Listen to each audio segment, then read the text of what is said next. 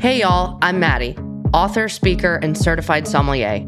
I think we can all agree that life can get pretty tough at times. So I'm going on a journey to uncover how some of my favorite people are chasing joy in their lives. And I'm bringing you along with me.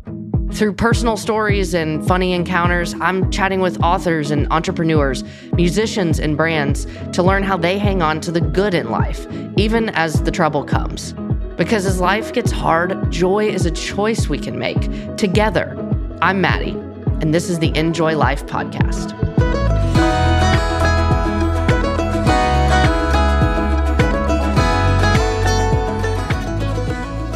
You know, I'm not scared of a lot of things. And I don't say that to pat myself on the back. I just was wired by God's grace as a very hopeful, optimistic person. I don't do a lot of things or enter a lot of things without picturing it going well, without picturing it being successful, without picturing it being fun. And I'm grateful for this. But I need you to know that my biggest fear I don't want to say in life because that's pretty profound, but one of my biggest fears is failure. My biggest fear with this show is that it fails. I don't even know how I would define it failing, but I know that I'm scared of that happening. And it's not because I believe this podcast or my book or anything that I do is the end all be all thing, right? That will make my mark on the world or define my legacy or that I'm going to do this with y'all until I hopefully peacefully pass in my sleep 50 or 60 or 70 years from now. I guess 70 is a stretch, 100 is rare.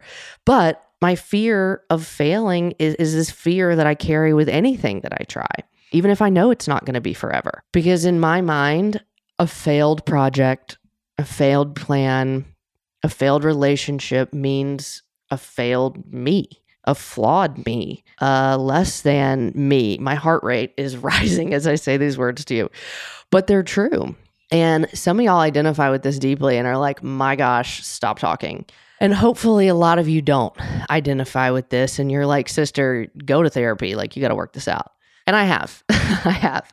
I've done a lot of work around this wrong belief. And I know now how to talk myself off that ledge of lies when they start to close in, but just for a little background color, okay, on me and this topic, that's just how I'm wired to think. I mean, I'm an Enneagram 3. Y'all know I love the Enneagram, but I do think it's an incredibly insightful tool for life, for yourself, for relationships, for your faith. I think it's a really powerful tool. So, Enneagram 3, right? I'm competitive, I'm ambitious, I love to achieve. And as much as I hate to say it, I love to be admired. I mean, I know we all do, but that's sort of where I get a lot of my self worth from. Also, have worked on that therapy, relax. And, you know, those qualities can be really good and helpful, right? Until they're not. You know, and, and the silly, sort of superficial part is yes, I hate to lose. You talk to any friend, family, anyone who's played 10 minutes of a board game with me. I hate to lose. You know, Connor and I started playing pickleball this year with the other billions of Americans that started playing pickleball. And we try to get four people to play, right? Because doubles is a little less strenuous, it's a little more fun. But when we can't, we play one on one because you can. And after about four or five months of us playing one on one, he was like, it's just not as fun for me. And I was like, why? It's like a better workout. Our, you know, we're always very close. Like we play pretty point to point till the end. And he was like, uh huh. And basically came down to he had been not giving his all because he didn't want to beat me too bad. I'm not going to say it was our first fight because it's certainly not, but as that person, I felt so offended that he wasn't giving it his all, that he was playing down to me because I just want to win. Okay, silly, but like where I hate to lose in games, it hurts me deeply to fail at things that matter, right? I get hot headed and I break paddles when I lose, and that's embarrassing, but it's true. But I hang my head really low in shame when I feel like I've failed someone or something. And as much as I've worked to hide said failures over the years, I have a 32 year long list of them, you know, and, and a lot of the things that are on there, even the closest up people in my life probably would say they haven't seen because I've hit them.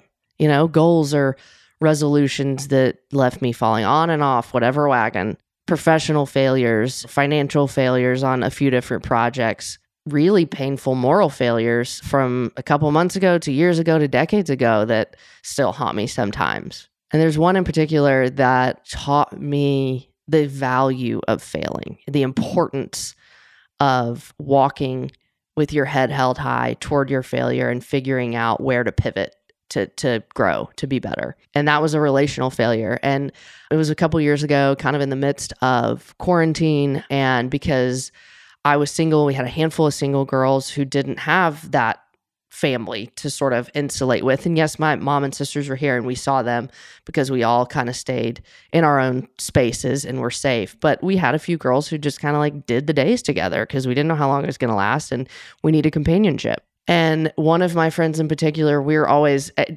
adore her to that she is a sister, you know, for eternity. And we're very competitive with each other in silly ways and fun ways. And I think all that time together ended up just stirring up a little bit of a drama and without all the details which are irrelevant ended up when she wasn't there kind of making an offhanded comment to others about her that you know how much of it was rooted in truth and how much was exaggerated wasn't even the point. But that comment ended up getting back to her and really hurt her. And my impulse right is to hide the failure is to talk my way out of what i'm actually responsible for and what makes me hang that head in shame is that my immediate pain in hearing that she had heard my comment was even less grief over hurting her and even more out of fear that my reputation and image and status as a good friend would be tarnished.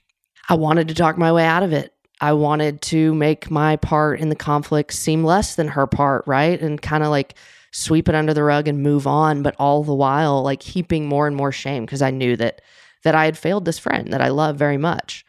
And doesn't shame so often try to hide under a mask of self-righteousness, right? It's terrible. That I'm like gagging saying it. But in this situation, success in the conflict, success in the conversation we eventually had that was difficult, success in preserving and moving the relationship forward wasn't by preserving my name or my reputation or my status. It wasn't by sweeping the painful details under the rug. Success finally came from listening to her first and finally repenting for my part without an excuse and finally asking for forgiveness and forgiving her for the way that she had responded. You know, I think why that was such an important lesson for me and such an important and painful interaction is that it just taught me to choose the fight to restore rather than the fight to be right. There's no joy in fighting for the upper hand. I've done it many times and there certainly is vindication and that feels good for a minute until it doesn't. But there is surprising joy in learning to humbly own our wrongs and receive forgiveness and grace from someone that doesn't have to give it to you. And, and it's not that it feels good, it is a vulnerable, t- tender, painful place, but there is redemptive joy there when two people choose restoration over rightness. And, you know, this is a lot of uh, what Connor and I talk about. I'm trying to learn moving into our marriage this year to do better with these things this go around, right? To choose the humble posture over the the quote unquote right posture to not choose the upper hand but to choose restoration and i think a lot of what happens when we learn to address relational failures in this way is that we learn resilience we learn resilience together. We learn resilience of spirit. When we get really down on ourselves, we can accept their grace. We can accept God's grace. We can give ourselves grace, right? And I think this is about success in general. Like, I think successful and abundant lives are less about winning right out of the gate. And that's awesome. I love to win right out of the gate. But I think successful, abundant life comes more when we learn how to get up and why to get back up after we fall. I think that's what makes successful people and I've had a lot of successes in my life, I'm thankful to say, and a lot of failures, right? Relationally, professionally, physically, spiritually. And it, it makes me think, kind of on the spiritual note, the year after Ben died, I, by God's grace, had already enrolled in this year long, well, nine month long program called Downline. It's based out of Memphis, and several of Ben's cousins are a part of it and lead it. And um, they offer remote learning. It's basically like a whole year of one college class that's focused on learning the Bible for people who, lay people, people who aren't in ministry or in the church. And that was such a gift for me because four to six hours a week, whatever it was, I was literally learning and being taught and reading the scripture and learning more about who God is and how faithful He is and how powerful He is in my weakest season of life I've ever experienced. And it was awesome. And it felt like measurable spiritual growth to me, right? As an Enneagram 3, as an achiever, whatever.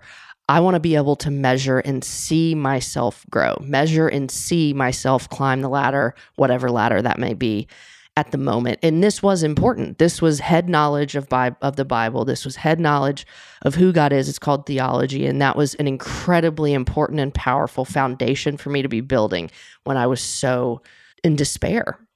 And I would call that a success on paper, right? But I will say, I look back and there was another moment in that same year where I just had a rock bottom few days and we're not choosing healthy ways to cope with this grief. And I eh, was just buried in this sort of regret and shame of some some silly choices and came to the Lord in prayer after talking to one friend. And you know Christian since I was 12 years old and literally my whole head and shoulders were hanging down as if a physical human was standing in front of me. And I couldn't even start to to pray about it and it was almost instantly, it was as if the actual risen person of Jesus like put his arms around me and spoke to me not audibly. I don't that's not something that happens for me, but hearing it immediately like in my mind from him, don't hang your head.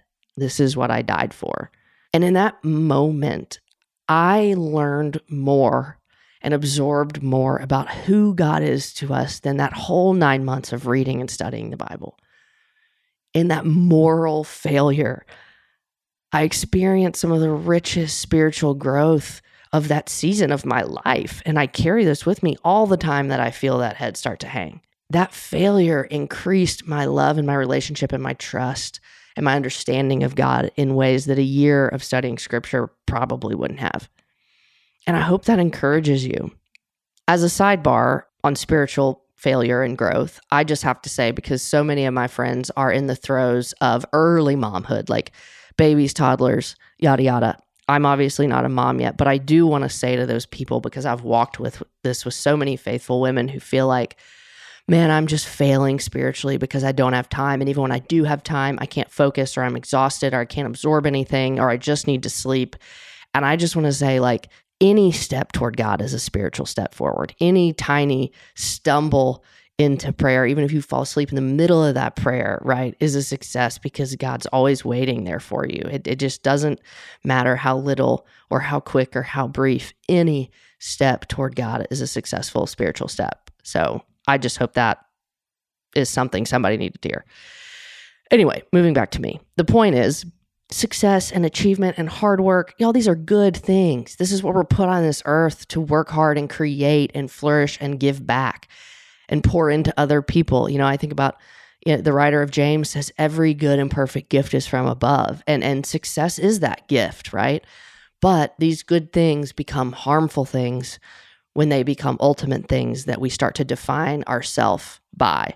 When we start to prioritize over loving God and loving others and caring for our spirits and our souls and our bodies.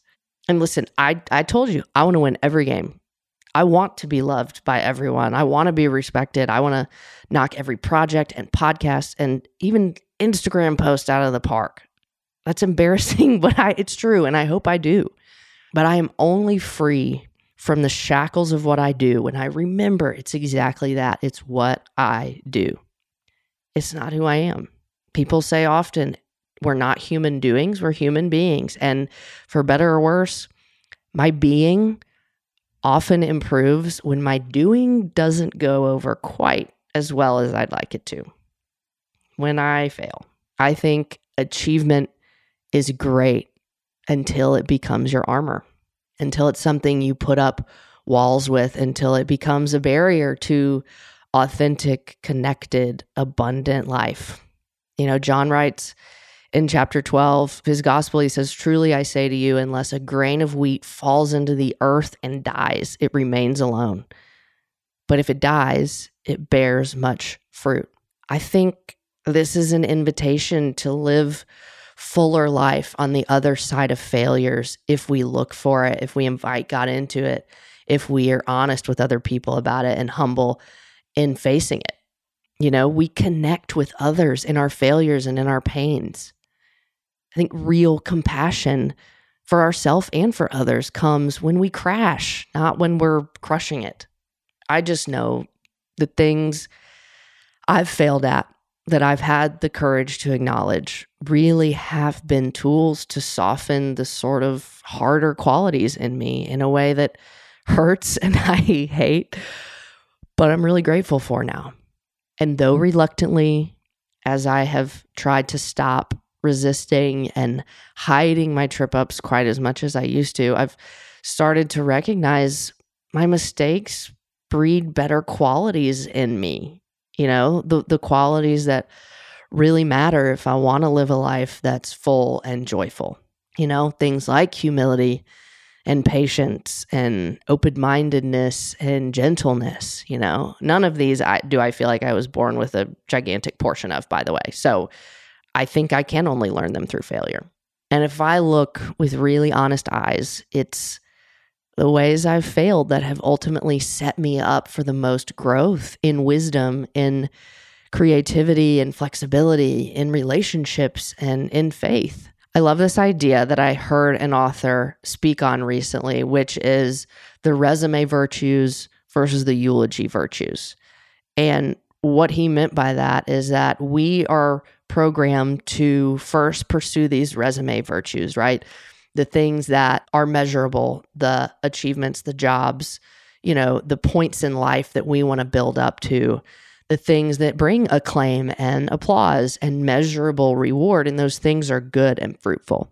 But the eulogy virtues, he argues, are what bring actual contentment and fullness of life the eulogy virtues obviously meaning the things that people would speak about you at your at your eulogy after you pass and that these things when they become a priority maybe just before the resume virtue even you know on equal footing with them but when we pursue these eulogy virtues which often come through failure that these are the things that define our character that these are the things that determine how people feel when they walk away from time with you and isn't, you know, loving and living well the greatest success of all? If any of this is how you're feeling, if you're scared of failure like me, or you're in the wake of one that you feel like you can't overcome, just hear me say, like, you may have more to gain here than even lose. Success may build a bigger resume, but that failure may be a chance to build a bigger heart or step into bigger hope in what God can do here because what you can do here may not be enough to fix it. Look, at least for me, I think the reward for courageously and humbly facing our failures is freedom. I do. That's what I've experienced. I think it's the freedom to try. I think it's the freedom to dream and and to start over. I think it's the freedom to give and receive grace that makes love so much deeper and, and relationships stronger and safer on the other side. And listen, I'm still asking for subscribers. I want five star reviews. I shoot, if you want to advertise and sponsor this podcast, shoot me a message. Thanks so much. I want this to succeed. And I still want to beat all of you at Scrabble and pickleball and anything you want to play. Success is beautiful and life giving and something to work for. But when you don't hit the mark, when you fail, as we all have and will until we get to go home, right? I want you to know that your failure isn't wasted and that the loss probably has much sweeter fruit in it than the win. This show is produced and edited by Elizabeth Evans Media Productions.